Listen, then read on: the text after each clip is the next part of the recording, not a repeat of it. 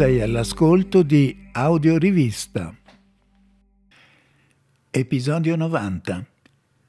Il giallo Agatha Christie. Testo e voce di Alberto Gini.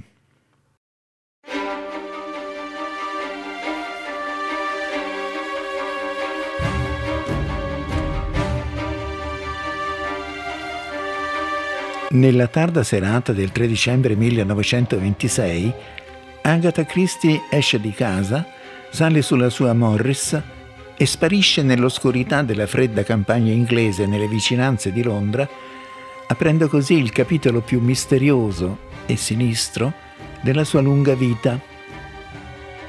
Un enigma che ancora oggi getta una luce inquietante sulla personalità della scrittrice, la quale può comunque vantare un largo seguito, visto che secondo recenti stime i suoi romanzi sono stati stampati in due miliardi di copie e tradotti in oltre cento lingue.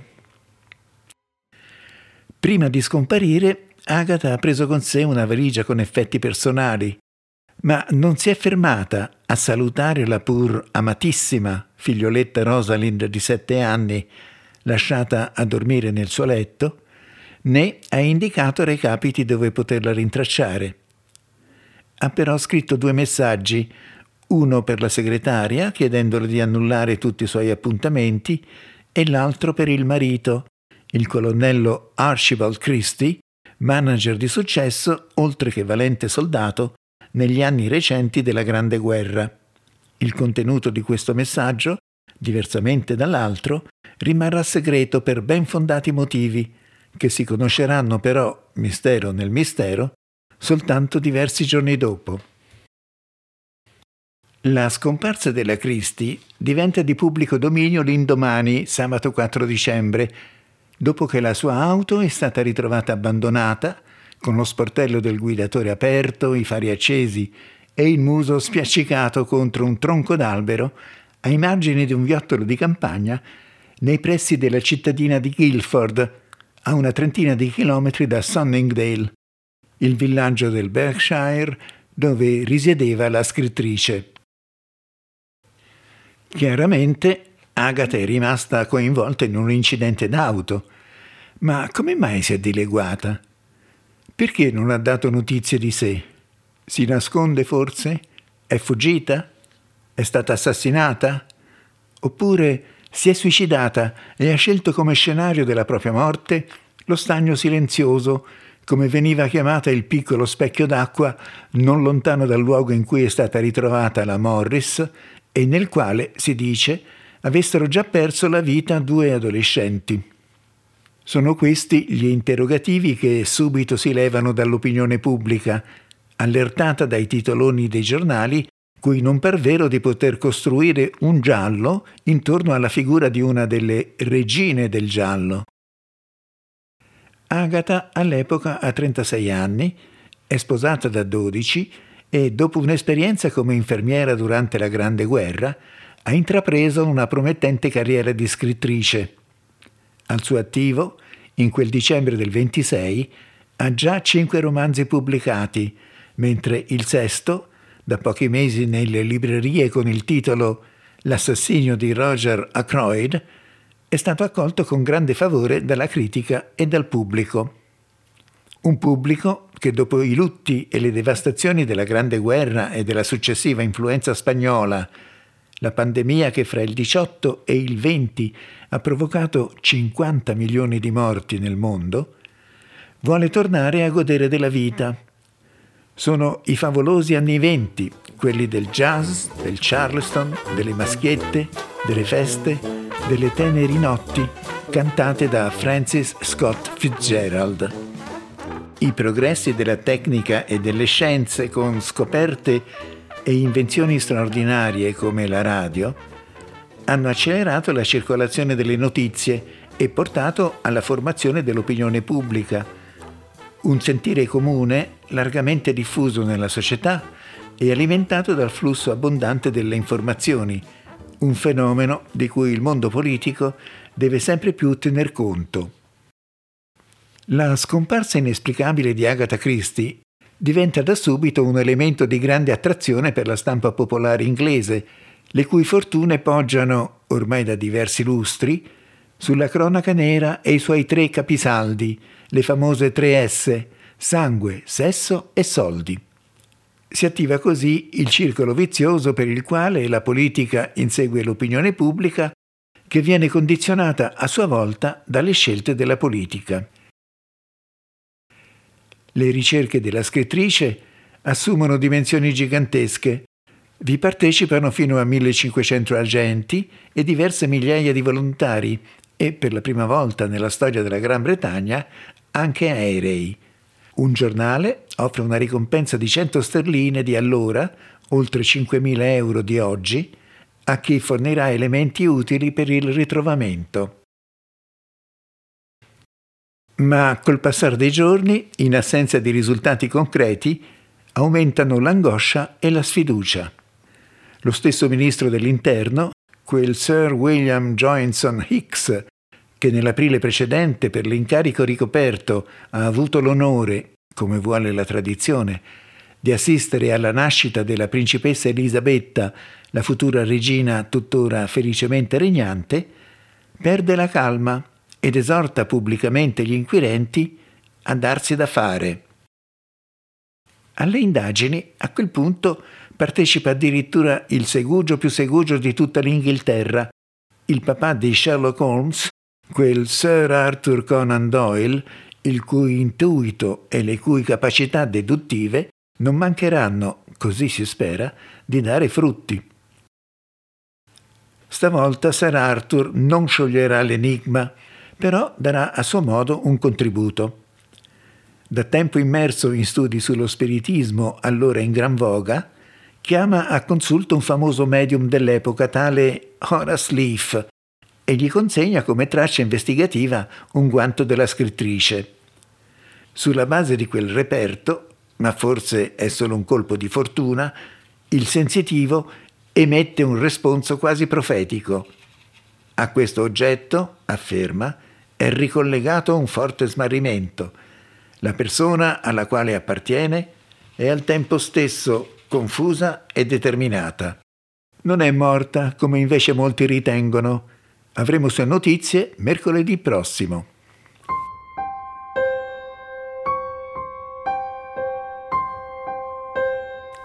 Scavando nella vita di coppia di Agatha e del marito, Archibald, gli inquirenti nel frattempo sono venuti a conoscenza di un fatto che getta nuova luce sulla vicenda. Appurano che da tempo i rapporti fra i coniugi si sono guastati al punto che già nell'agosto del ventisei lui le ha chiesto il divorzio. Archibald, un aitante giovanottone che allora ha trentasette anni, si sente prigioniero in quella casa nel mezzo del nulla, lui che è un manager di livello internazionale, abituato a viaggiare all'estero in rappresentanza di enti pubblici di una delle maggiori potenze mondiali. Inoltre, mal tollera che Agatha trascuri, così dice, i suoi doveri di moglie e di madre per dedicarsi all'attività di scrittrice, oltretutto di successo. E poi lo irrita l'essere costretta ad un incongruo tenore di vita sobrio, riservato, risparmioso, in una parola grigio, imposto da Agatha che in gioventù, a causa di tristi vicende familiari, ha conosciuto gli alti e i bassi della vita. E poi su Archibald hanno pesato le malinconie, le tristezze, la cupa rassegnazione in cui per mesi si è chiusa la moglie, tormentata dalla lunga malattia dell'adorata madre, venuta infine a mancare ad aprile di quel fatidico millenovecentoventisei. Ma soprattutto Archibald vuole divorziare perché si è innamorato di un'altra donna, per la precisione di Nancy Neele, una giovane di ventisette anni conosciuta tramite amici comuni. Agatha lo ha saputo, ma non può farci niente se non sopportare finché può. E così, quando quel venerdì tre dicembre Archibald le annuncia che si assenterà per l'intero fine settimana, come in effetti farà, per una gita con non meglio precisati amici, lei capisce che il marito vuole concedersi una vacanza in compagnia dell'amante. e scoppia la lite, dopo la quale Agatha svanirà senza lasciare tracce, a parte quei due scritti di cui si è detto all'inizio. Del messaggio che la scrittrice ha lasciato al marito nulla si saprà, perché Archibald lo distrugge, ma tutto il resto della storia viene spiattellato ai giornali e da questi all'opinione pubblica.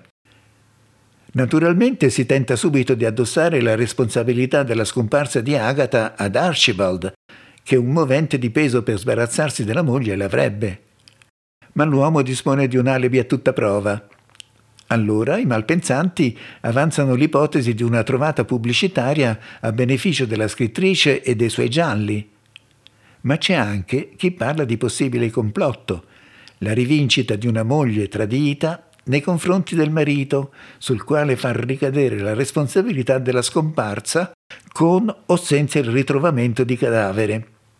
Così longevo sarà il mito del complotto che ancora nel millenovecentosettantanove il filone si arricchisce di un film, Il segreto di Agatha Christie, diretto da Michael Apted e interpretato tra gli altri da Vanessa Redgrave e Dustin Hoffman.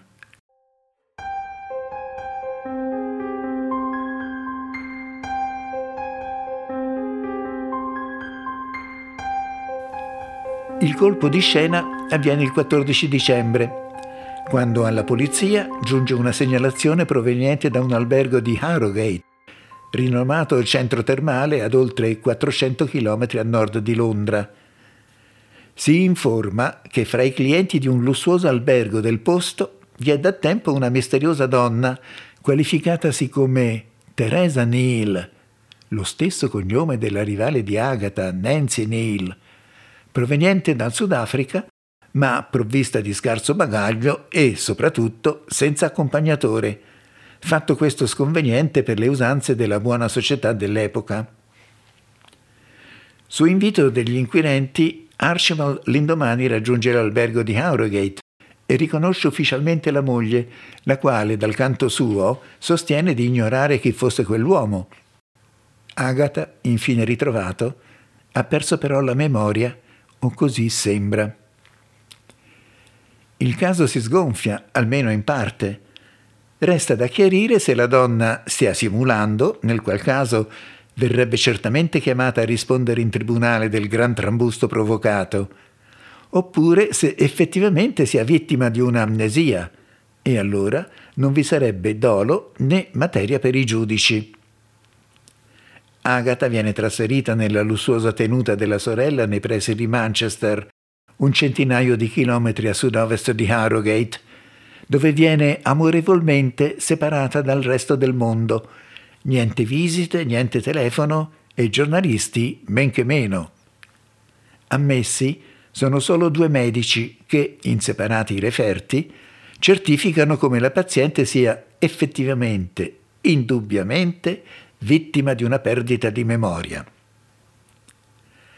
Per buona parte dell'opinione pubblica la spiegazione resta insoddisfacente e vi è chi continua a dubitare della buona fede di Christie.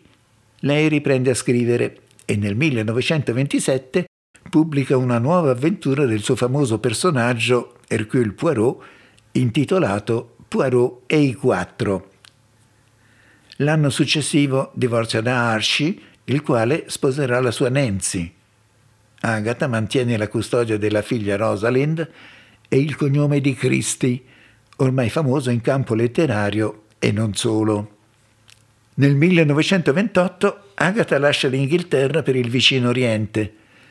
Via Istanbul raggiunge Baghdad con l'Orient Express e in questo viaggio conosce un archeologo di tredici anni più giovane di lei, Max Mallowan, che sposerà nel settembre del millenovecentotrenta. Il matrimonio fu felice e durò fino alla morte della Christie, avvenuta per cause naturali nel millenovecentosettantasei all'età di ottantacinque anni. Nella tomba, Agatha portò con sé anche la verità su quegli undici giorni di dicembre che le sconvolsero la vita e di cui però non volle fare neppure menzione nell'autobiografia pubblicata postuma poco dopo la sua morte.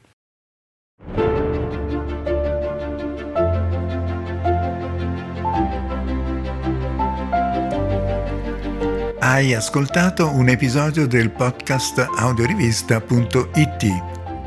Se l'episodio ti è piaciuto, rimani in contatto e iscriviti gratuitamente al sito.